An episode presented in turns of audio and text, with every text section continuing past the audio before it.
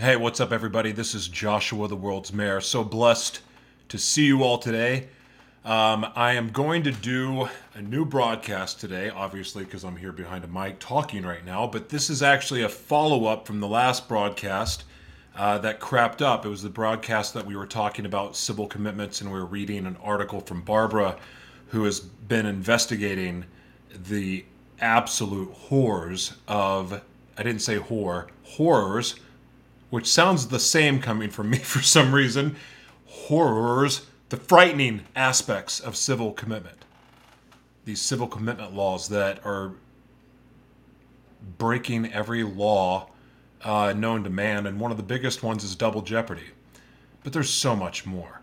I mean, the more I talk to people from around the country, in fact, even though that last broadcast, about 45 minutes in, just became scrambled, just chaos noise and you couldn't make out any word. The first 45 minutes of it evidently like struck a nerve with some people. Um, I want to make this clear. I never in my wildest dreams that I would be going down this avenue of talking about civil commitment laws because frankly I'd never even heard of it until I met a man named Tom on Twitter. And uh, this last year has been very, very wild, and I have learned quite a bit. I've learned enough to know that what's happening behind these walls of the I think it's 20 states that have civil commitment laws, and I could be messing that up because there's a lot of facts, figures, and numbers uh, that I'm reading every day that are starting to blend together a bit. But here's what I know: there's this these civil commitment laws have to end, and um, yeah, I know there's guilty people. There's people that have been sex offenders that um, have shown no remorse, no desire to get well, and they want to continue to do evil. Maybe they, you know, they belong maybe in a special place, but from everything I'm learning about these hospitals slash shadow prisons, they've got to end. There's a lot of innocent lives that are being ruined. Uh, there's people that are not getting access to appropriate health care and frankly, these laws are unconstitutional. And I'm not a constitutional expert. So that's why a lot of the opinions I have, I'm trying to refrain from giving because at this point, I've gotten to know a lot of the men a lot.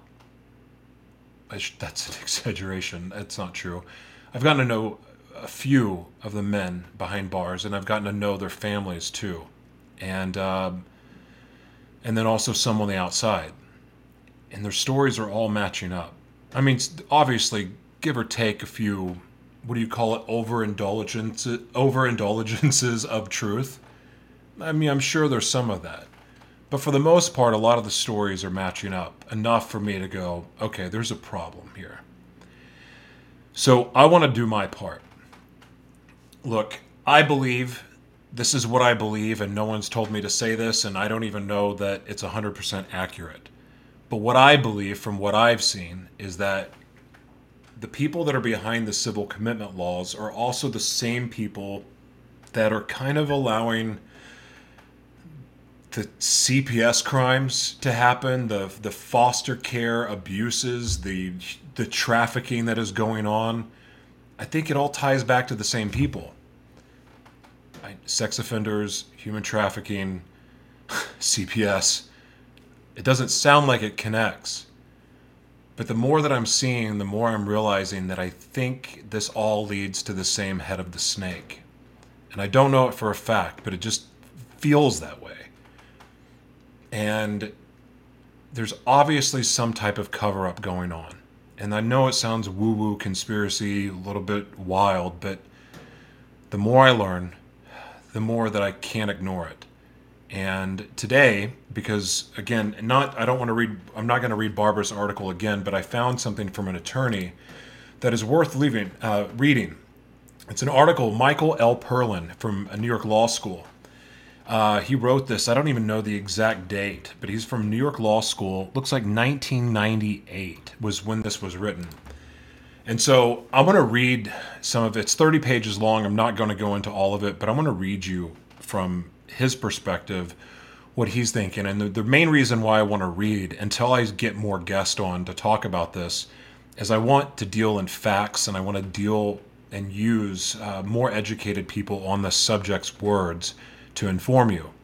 Because the one thing that I know is that most of the public has never even heard of 90% of what these articles are talking about. I was at a Minnesota Vikings football game yesterday, and uh, I was blessed to get invited to go by my neighbor and just speaking with them. And, you know, there, there was a group of seven of us, and there wasn't a single person that had even heard of any of these institutions, even the civil commitment laws, and, and, and, and a lot of the things that come with it, they were just like, it was like I was speaking a foreign language to them. And that's alarming. And it's alarming because there's a lot of injustices that are happening right underneath our noses that most of us don't even know about. And if we did, I think they're crazy enough or big enough injustices that maybe people would get motivated to fight. Or not like with weapon. Well, I mean, I guess if it came to that, but I'm not suggesting violence. What I actually am suggesting is that, or I'm hoping, is to inspire a desire, an unrelenting desire to find out the truth about what's going on because I believe that uncovering this truth will uncover many other truths. And that's part of why I'm doing it. But the other part of why I feel led to go down this path to, to talk about civil commitment laws and, and other injustices for that matter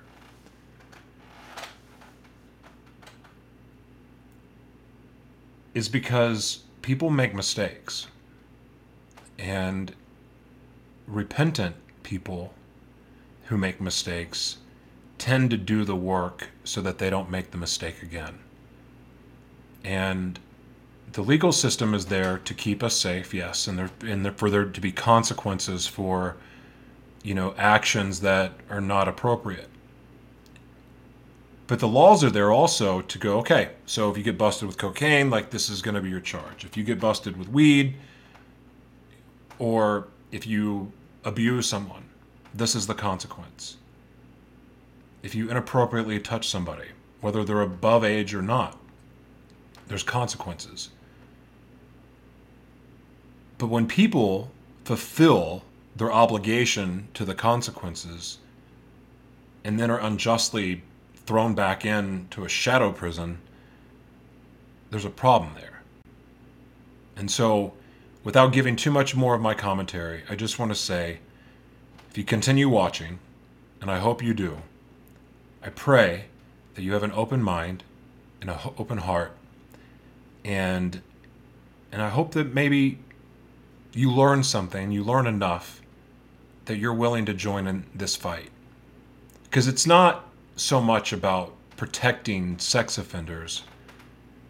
It's not about protecting anyone except for protecting what's right and doing the right thing. And it's also about freeing innocent people. And it's also about holding our government accountable for the very rules that they set. It's not like our government, by the way, follows the rules that they make. It's not like they actually follow the Constitution. they just change it whenever they want. So, with that said, I mean, why even fight? Because if they can just keep changing the rules as they please, or they don't, they can ignore the rules. What are we fighting against? Well, I believe that if we want change, we can't sit back and wait for someone else to do it. We have to do it. We have to be the change. And while I'm not favoring any particular person in, in, in this fight. I'm not. I am wanting to deliver the truth. And there's some serious injustices happening that have got to stop. Because the thing is that while other people can go, well, I'm not a sex offender, I've got nothing to worry about. Well, there's people that aren't sex offenders that are locked in these very prisons for crap that you do every day and don't even think twice about. It's pretty scary. So, without further ado, we'll get into Michael's article after this.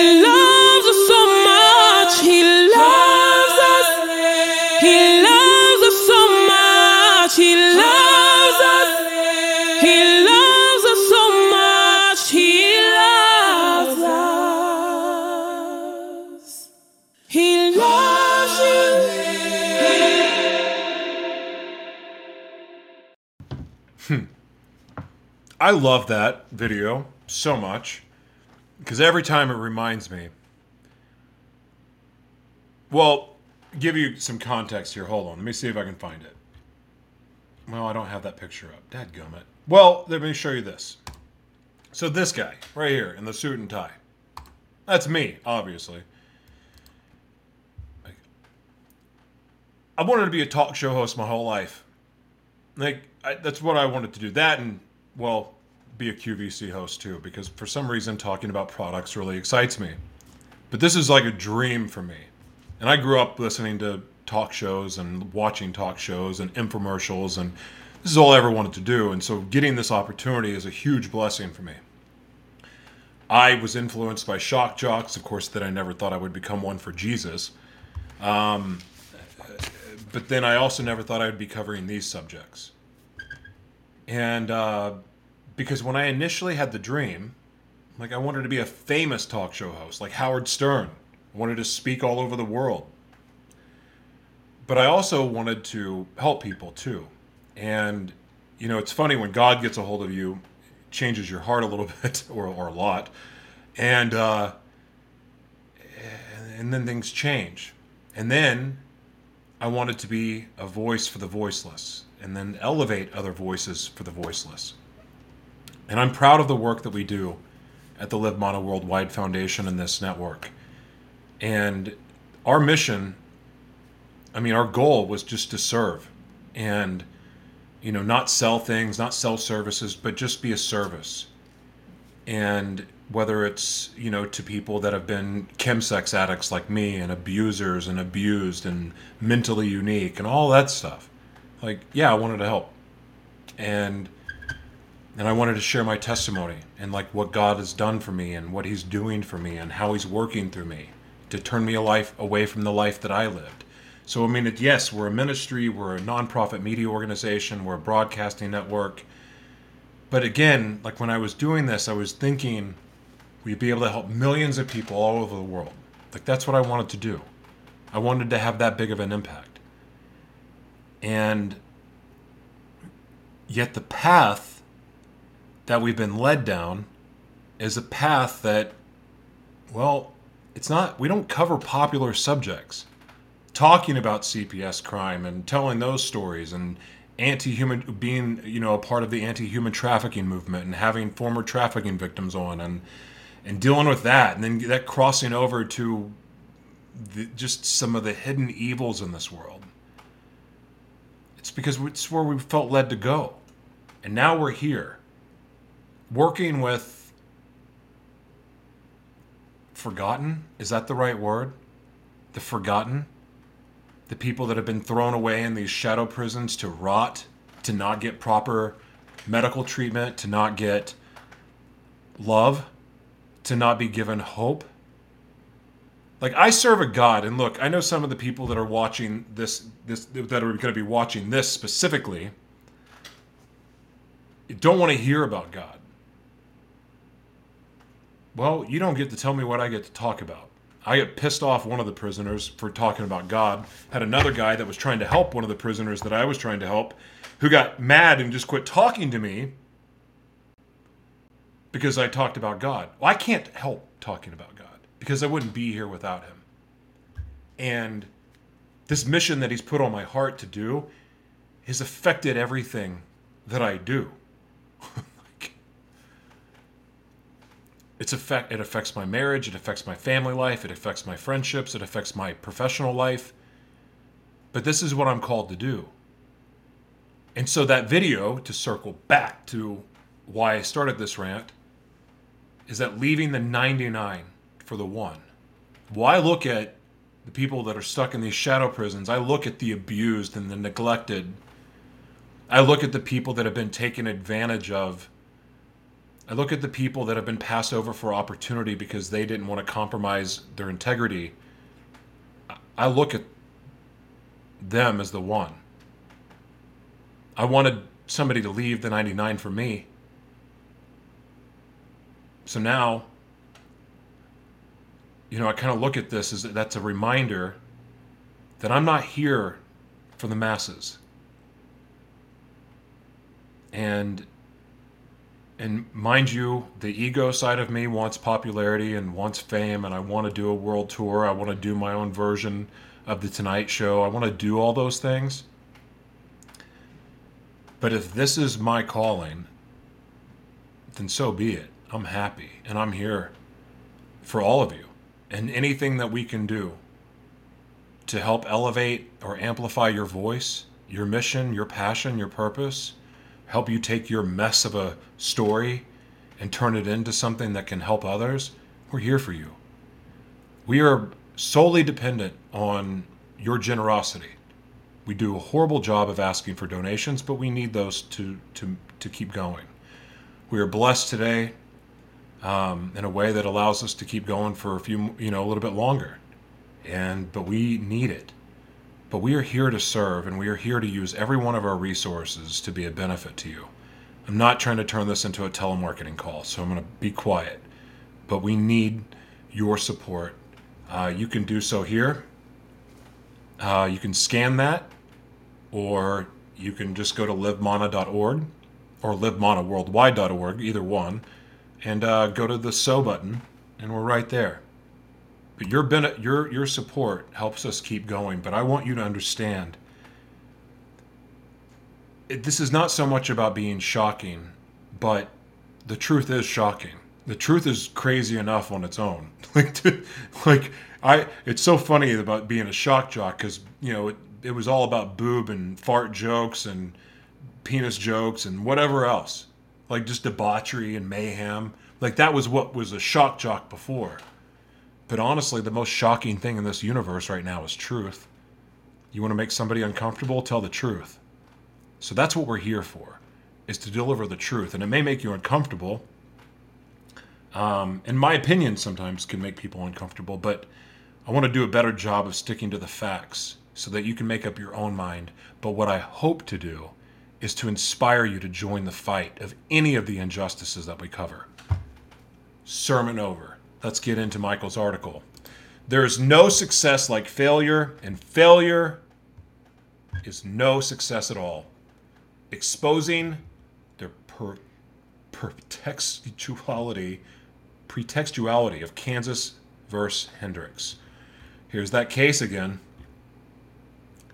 So this is Michael. This is an introduction. Actually,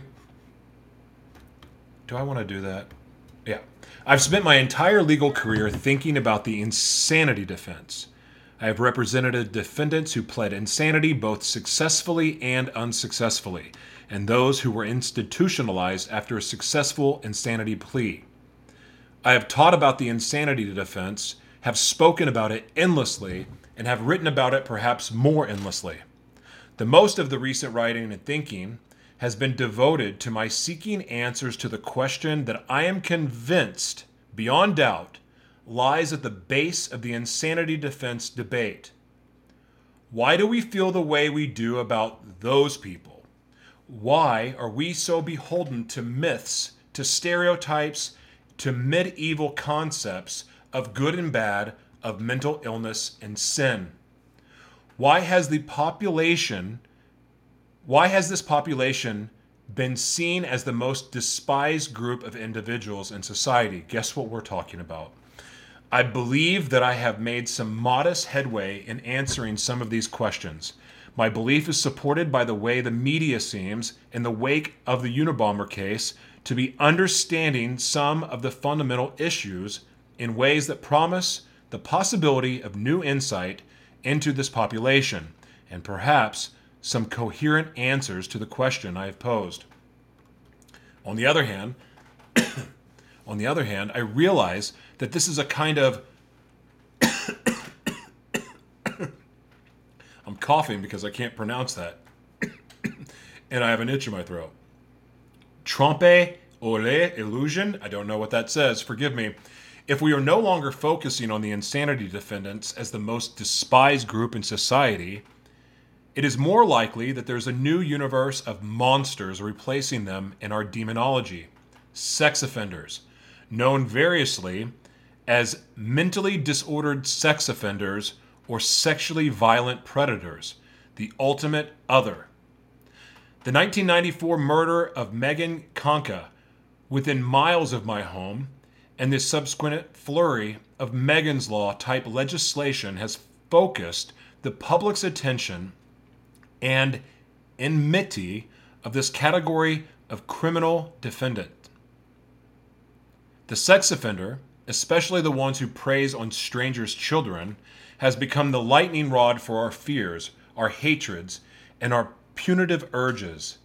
Legislation passes within days of introduction, and without debate, statutes are quickly upheld, and we feel somehow that we are doing something to combat the most nightmarish, least understandable, and least excusable criminal behavior.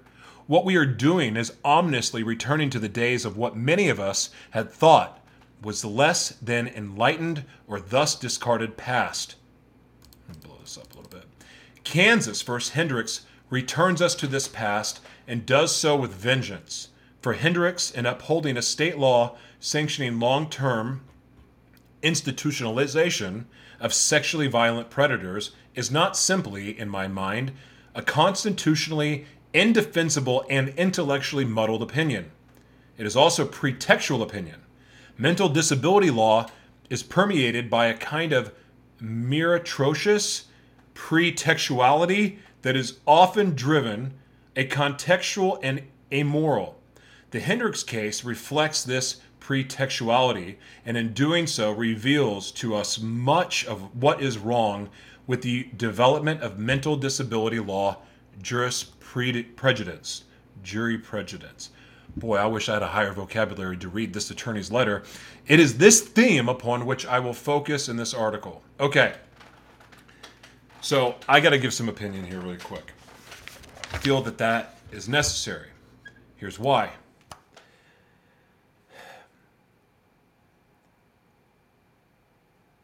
We we are like as a, as a society we have a moral there's a moral decay in our, our society like first of all, as being a former chemsex addict and you know in recovery always, because you gave me meth or cocaine right now, I don't know what would happen. So I like I'm not freeing myself from all that yet. I don't engage in that behavior anymore. But the fact is this, as a chemsex addict, well, sex was a trigger. Sometimes drugs were a trigger. And we can't escape porn now. It's everywhere. Every channel. Every channel. It's all over social media. It's like you can't avoid it. The way people dress now. It's like putting the boobies in your face or whatever turns you on. Like, people dress to feature. As I say that with my chest hair open. I don't know who gets attracted to chest hair, but anyway, maybe that's a fetish. I don't know. But there's a moral decay and decline. And I'm all for people's freedom to express themselves in ways that don't hurt or impose on other people. Like even beliefs. Like I know some people don't like me talking about God. But this is a faith based show. You don't have to come here. Yeah, a faith based show that covers topics like this. Well, I'm having a swinger on Wednesday. Not that I want to date these shows, but this week, in two days from now, I'm interviewing somebody in an open relationship, a swinger, to talk about it. Why? Well, I got my reasons. That, that doesn't matter. But I want to elevate other people's stories. I want to share these stories because I feel that they matter. But I'm also going to do it in the way that I feel led to. So I got to talk about God. And we've gotten further away from God and what I believe God wants us to do. And the biggest evidence of any of that is our lack of identity. No one really understands or knows who they are. Do they know who their power is? And simply, the proof of that is with all of the labels that are given, that we give ourselves. I'm I have DID, I have this, I have that, uh, my sexuality is labeled this, and like there's just like a label for everything. And with every one of those labels comes a box that you're stuck in. I'm stuck in the box of these labels, but we're doing it to ourselves. And then on top of that, we've got this media driven narrative that is kind of helping us put us in these boxes. They're getting us to take stands on issues that really we don't have the full context of. Are you vaccinated? Are you not? Well, that's enough right there that that's destroyed families. And the truth is, the arguments that people make for either or, to be honest, eh, how do you know it's even true? How do you know it's true? Like, because that's what the news told you? Then that's a problem. Because now we're just taking other people's opinions and making them facts. And so, with that, we don't even know what we really believe anymore. So I want to. I mean, yeah, I guess it is my opinion that there's a moral decay in America, but I mean, I can, or, or even in the world, but it's what I can see with my own eyes. And the other thing I'm getting at is look, I know the damage that comes from being molested and abused, or even having your sexual innocence taken at an early age, regardless of the, the age of the person that does it, it changes you. It rewires your brain. And then you add physical abuse, verbal abuse on top of it. It's not that hard to inflict trauma on people. I mean, we've all collectively as a as a whole have experienced trauma for the last few years especially if you're watching TV or listening to the radio or heck even watching a sports game. You can't even watch SportsCenter without someone giving you an opinion that you if you don't believe this then you're the enemy. No one wants to feel that way because in the end we all believe what we believe for a reason now, what does that have to do with sex offenders? Well, to me, this is like causing the problem and then ignoring it. We've taught men to not be honest. We're not honest about what we want. Like, say, we're in a regular relationship. We're not honest about what we want sexually. We're not honest about who we are in the relationship. Most of us don't even know who we are before we get into relationships. That's not that's not how you have a successful relationship. Identity is everything. And so we are not taking care of abused kids the way we should. Monsters are being created because victims don't have a voice and they don't feel like they have a voice. Therefore, by not talking about the pain, the struggle, the hurt, the fear that they're experiencing, that's internalized and then it gets stuffed. What does it get stuffed with? Well, I stuff mine with sex and drugs. Drugs and sex. Not everybody does that. Some people do it with anger. Some people do it with gambling. Some people do it with just sex. Some people do it with drugs. Some people do it with alcohol. There's a lot of different things. But the fact is, there's not a safe place for abused kids to go. Because I don't believe for a second that anyone that's locked up in one of these shadow prisons wasn't abused themselves. The whole way I for, like began to turn my life around was the it was forgiving my father. How did I forgive my father? Because I realized that it, I was angry at him for all the bad stuff he did.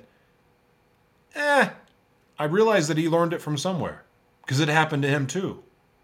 And then I realized, oh, I've become just as bad. No, no, that's not true. I've become worse than him. And I've spent all this time hating him and judging him when really it was no different. Uh, again, worse, probably. I'm pretty confident I was worse. So, where's the compassion? And it's easy to look at somebody and go, ah, they're a kid toucher, let them die. The mind is a weird thing. Uh, you know, getting to work with a lot of former trafficking victims and people that are actually currently in that industry, in that world, that I've become friends with over the years, you learn a lot about people's secret things. I know somebody that likes to be handcuffed to a toilet and beaten by a woman and told that he is just a miserable human. That's what he gets off on. He's also gay, but he wants a woman to handcuff him and beat him. There's people that like to be peed on. I'm not saying any of this to be triggering. I'm just saying our minds, when it comes to sex and our perversions and the weird stuff, like, I don't know how you explain it. I don't. Like, my own stuff is freaking weird, which I've talked openly about over and over again. Like, it doesn't even make sense sometimes. So, it's easy to sit and judge and point at people and call them monsters, but honestly, if we looked at our other people's sin, or like, okay, well, what's your sin? And you compared them, it's like, how do you really. They're both pretty screwed up, pr- pretty evil. So, I think that we got to do a better job of getting resources to people, especially when they're younger We've got to create a safe place for the abused to go and talk, especially men. I think it's more men turn into monsters through abuse than women do, but abused women, you know, have their own struggles. But also, if these hospitals, because when you think of hospital, you think of treatment, you think of care, you think of rehabilitation, at least I would hope. Are these shadow prisons, are these treatment facilities, are they really treating or helping? Everything I've learned, no. And I believe, and I know that God doesn't always exist in the field of psychiatry or psychology, but I really believe that God can cure and heal anyone especially of the traumas of our past. But if we're not giving people a fair shot at that, a fair opportunity to get the proper treatment, the proper care, what's the point of even keeping them alive? Well, I mean, there's a lot of money involved for every one of these people that stay alive, a lot of money to certain people. Maybe that's why. But I'll let you decide for yourself. Okay, done ranting, sorry. the United States Supreme Court's decision in Hendricks is a confused and confusing opinion.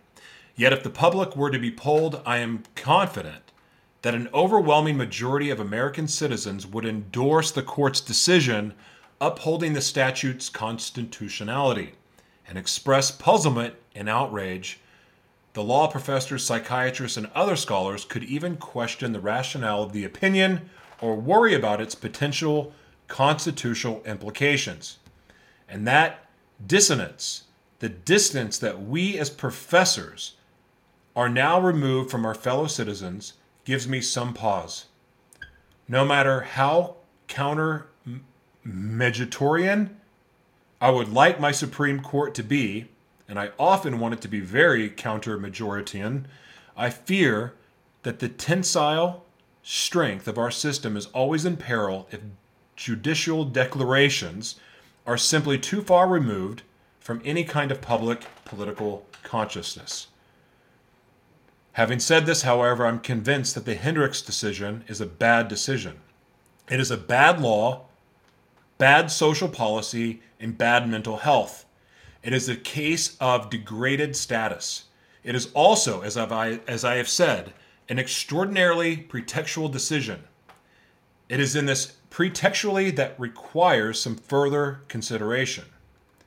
My article will proceed in this manner. First, I will briefly discuss the historical roots that led to us to the world in which Hendricks could be litigated. Then I will explain what I mean by pretextuality, and will show how pretextuality permeates all mental disability law. Next, I will briefly discuss the Hendricks case and then focus on the aspects that I find most troubling. Anyway, so we'll go here. Prior to the 1970s, most states had enacted statutes providing for the commitment of sexual offenders. These laws provided for indefinite, potentially lifetime institutionalization for those who were classified as repetitive and compulsive sex offenders and were commonly seen as appropriate use of police power. These laws were, are also premised on the therapeutic basis. They assume that mental health professionals could make accurate predictions about an offender's future behavior and that some numbers of offenders might be treatable.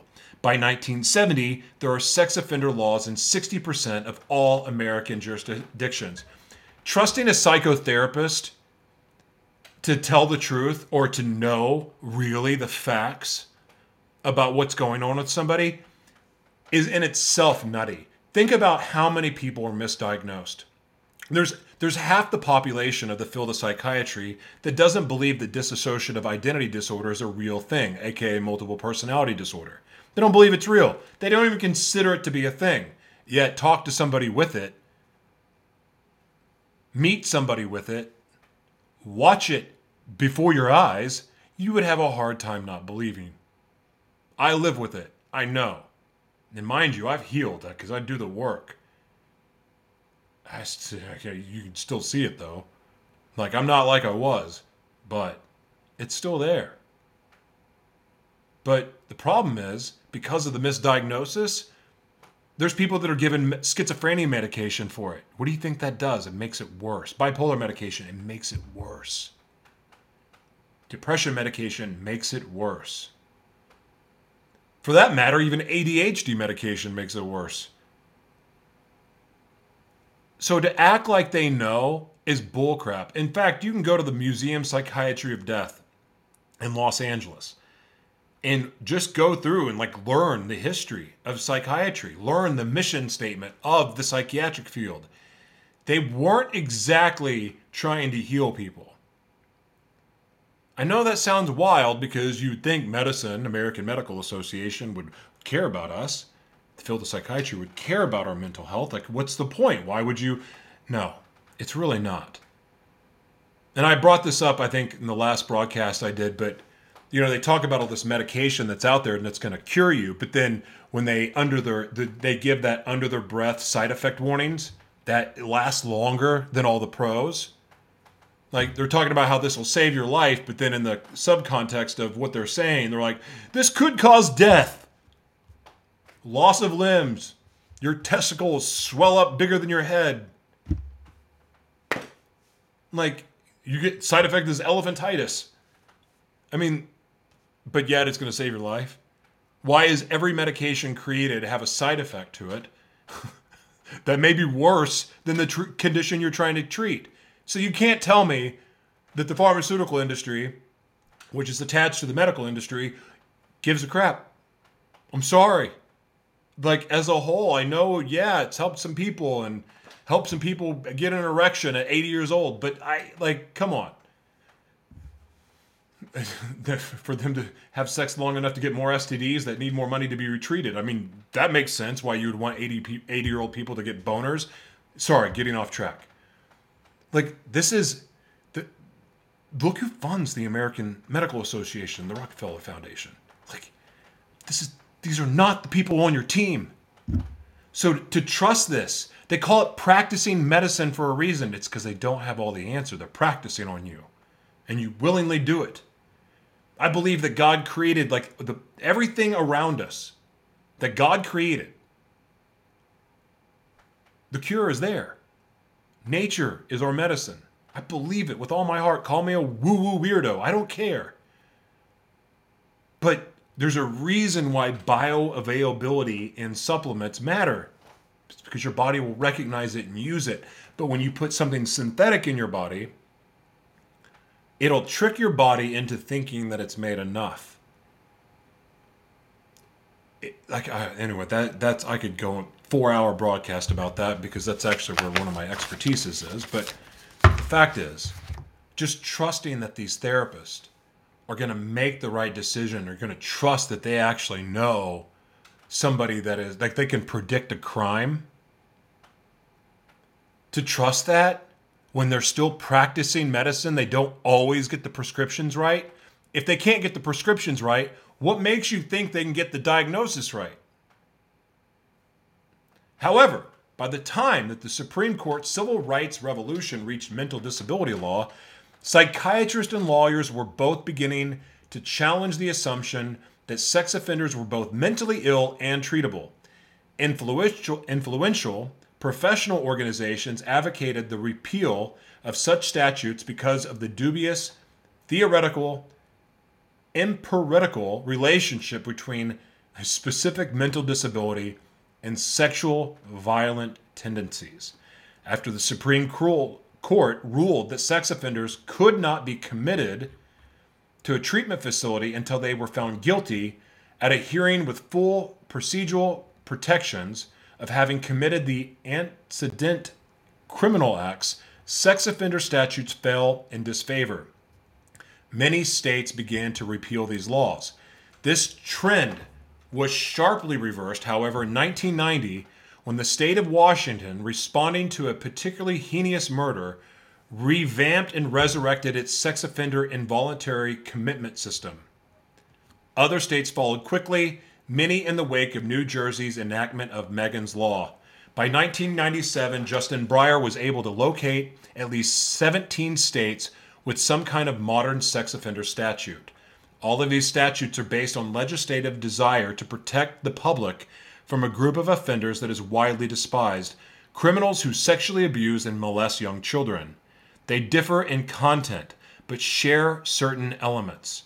In each case, the state that mu- must prove by quantum of either beyond reasonable doubt or clear and convincing evidence a history of violent acts, a current mental disorder abnormality, the likelihood of future sexually harmful acts, and a nexus between all of the first three elements.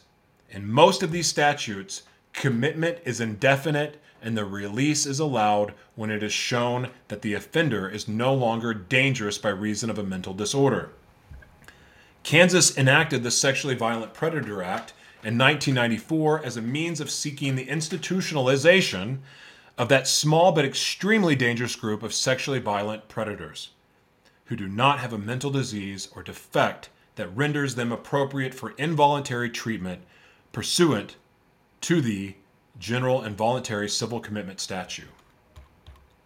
A lot of tongue twisters in this. At least for people that have my vocabulary. It established a separate commitment process for the long term care and treatment of the sexually violent predator. Statutorily defined as any person who has been convicted or charged with a sexually violent offense and who suffers from mental abnormality or personality disorder which makes the person likely to engage in the predatory acts of sexual violence. It is this statute that was challenged in the Hendricks case. My thesis is simple. The entire relationship between the legal process and mentally disabled litigants is often pretextual. By pretextuality, I mean simply that court accepts either implicity or explicity testimonial dishonesty and engage similarly in dishonest decision making. This pretextuality is poisonous. It infects all those involved in the legal process, breeds cynicism and disrespect for the law, demeans participants, reinforces shoddy lawyering, invites base judging, and at times promotes perjuous and corrupt testifying. I know that to be the case with a few of the cases that I've gotten to know. It's wild.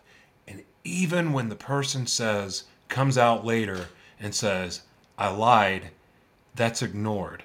Well, we've already found him guilty, is what's said. And that's actually in Hendricks' case. Like, one, the Hendricks, James Hendricks, who I've had, I interviewed, actually I didn't really interview, I let him talk, and I only asked him a couple questions. But that's what happened with him. Like, I talked to his brother, his brother's even seen the letter that was written from the victim that said James Hendricks did all those things to him. So basically, what you're getting at here, or what we're getting at here, is that you can be accused of something with no proof and be locked away in one of these prisons. And yeah, I'm sensitive to this because I've been wrongly, I've done a lot of bad stuff, but I was wrongly accused of rape. And if I if it wouldn't have been for the, the people on the ski trip I was with videotaping what was going on, there's no telling what would have happened. None. It's scary, man. I mean, like I see stuff with Generation Z or whatever the I don't know what generation we're on now. Um, but see stuff. You know, people talking about making their sexual partners sign consent forms before sex because there's that much fear of being wrongly accused. And that's look, and the, the problem is too is that there's people that are wrongly accused, and then there's people that should be accused or should be, you know, have be reported that aren't. It's like it's like this double-edged sword that doesn't even make sense. Because in the end, well, I mean, I know what would fix it, truth. Just being honest. Being honest helps. But when people live in fear, they're not exactly willing to be honest. And that could be saying, I was raped, or I raped that person.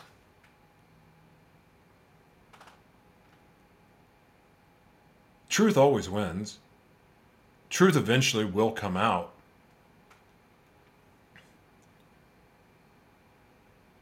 And I and I, and I I I've bet my whole life on that. So the people that are getting away with the deceit and the lies, the manipulation, the gaslighting, the narcissism at a gross mass media level,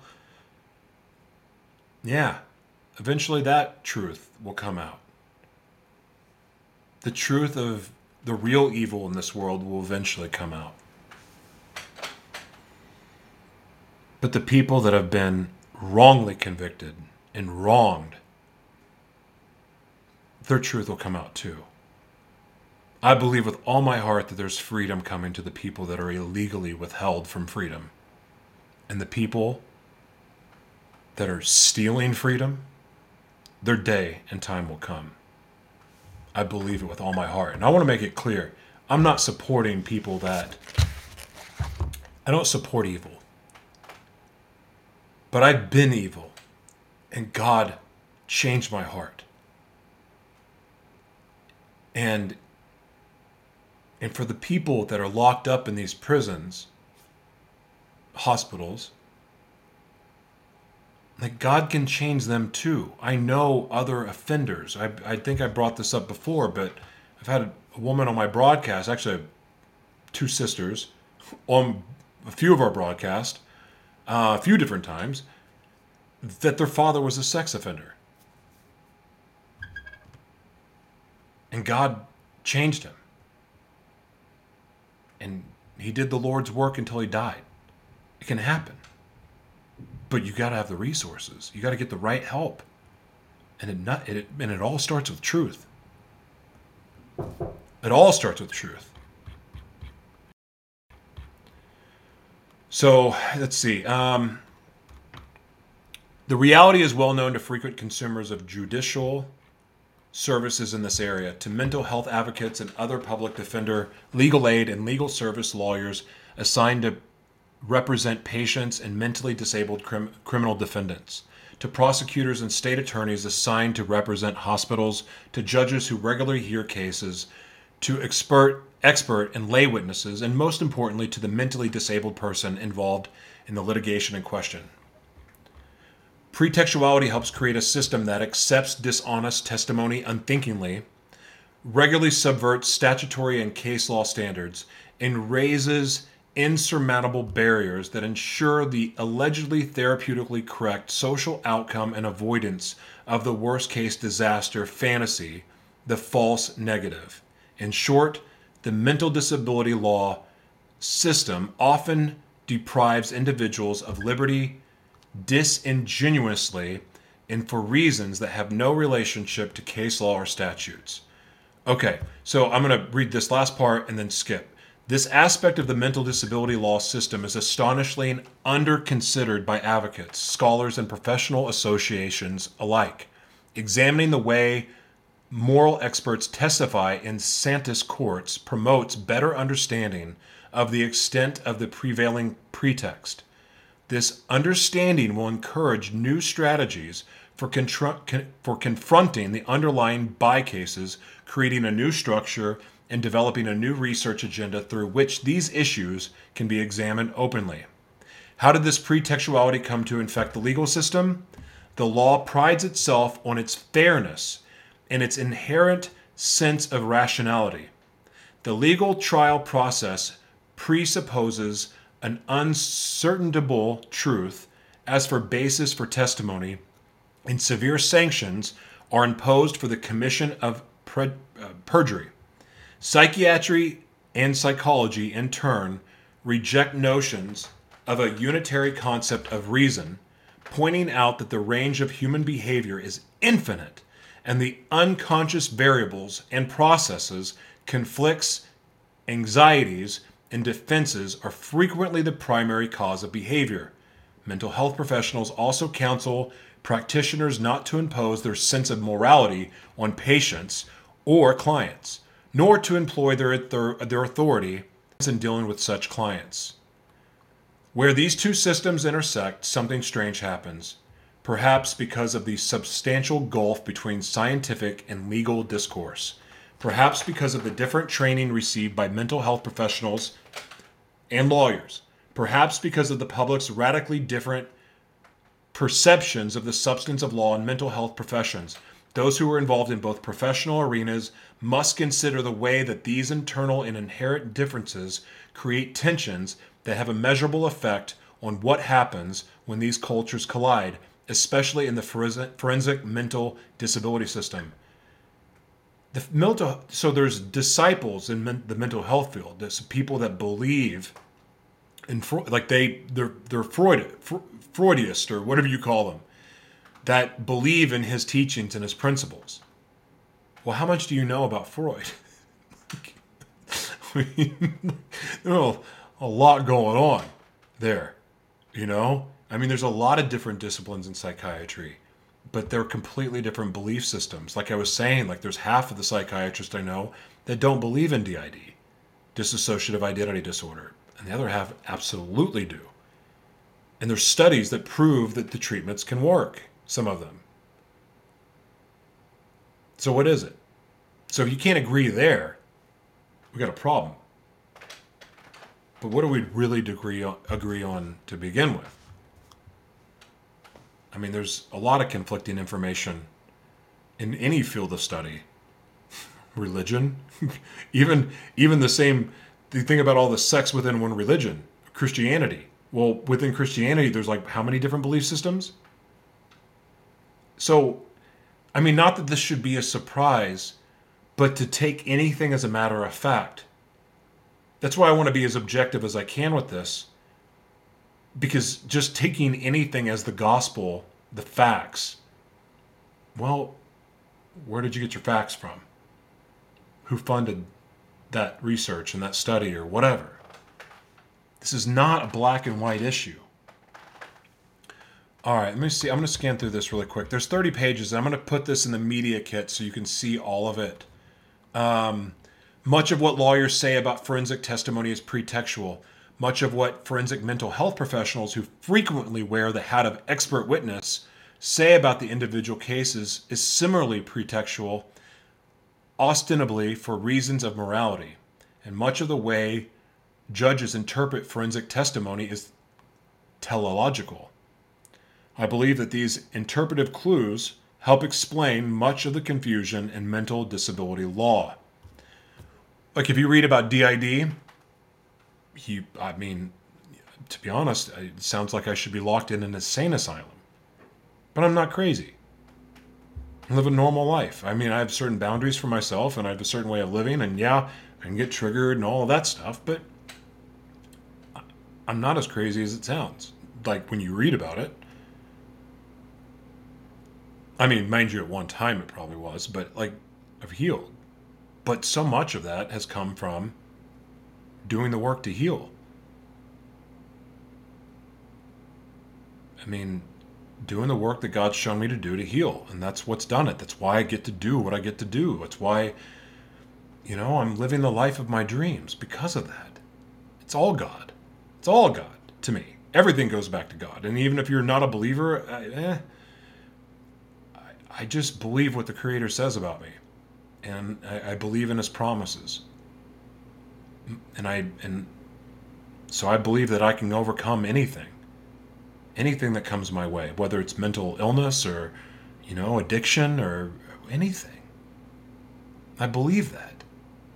And my life is an example of it. I mean, read The Devil Inside Me. That will tell you all you need to know about what God has done in my life.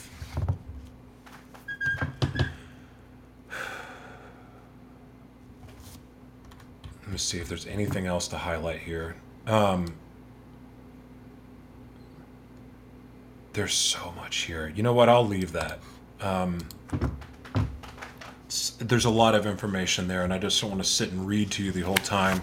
But I want to encourage you to go to livemana.org. Um, this website here, right there, right in front of your face. L I V E M A N A dot org for the radio audience. Um, my goal and I believe I'm actually going to have a congressman on. Um, it looks like that's getting set up, and some other people that are in this fight. I've asked um, Barbara to come on.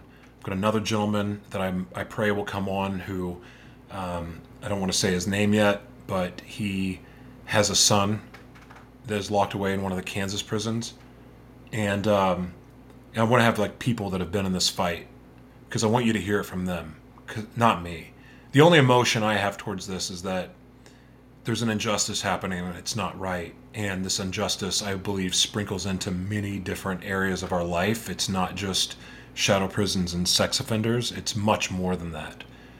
And I believe the people that are in control of this and are making money off this are also making money off of other areas.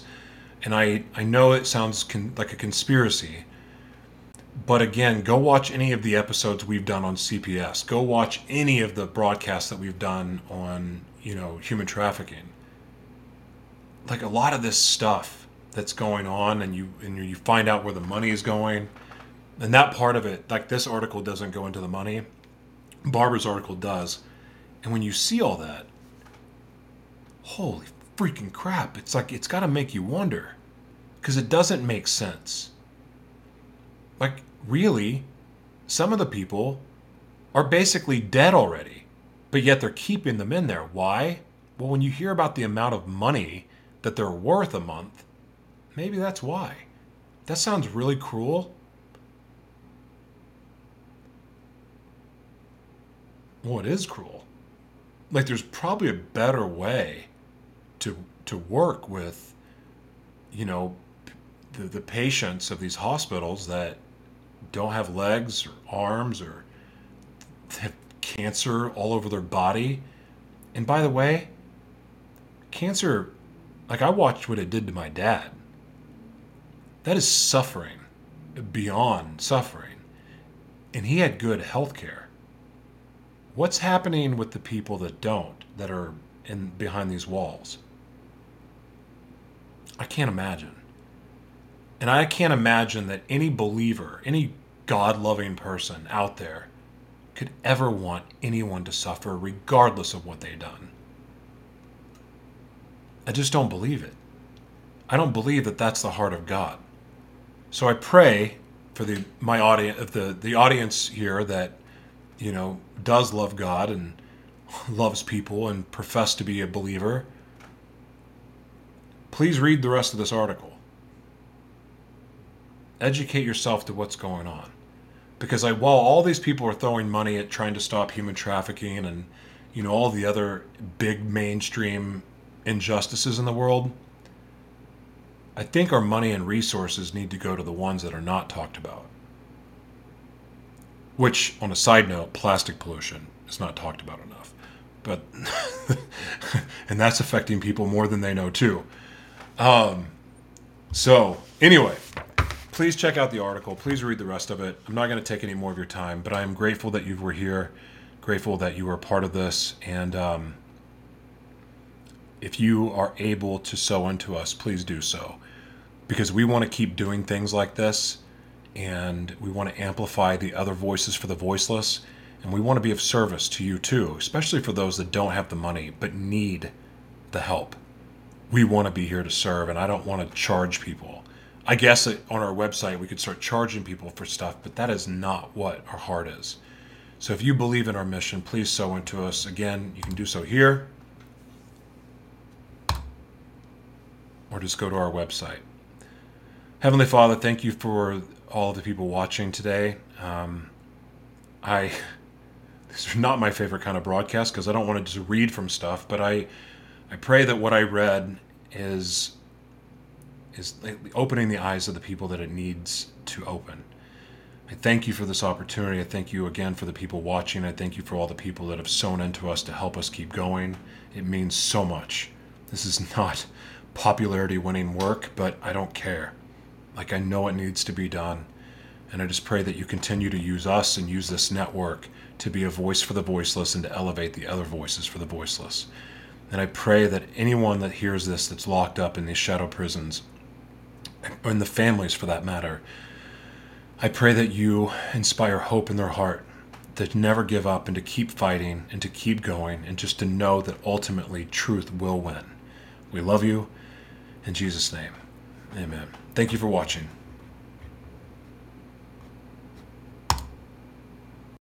Amazing grace, how sweet the sound that saved a wretch like me.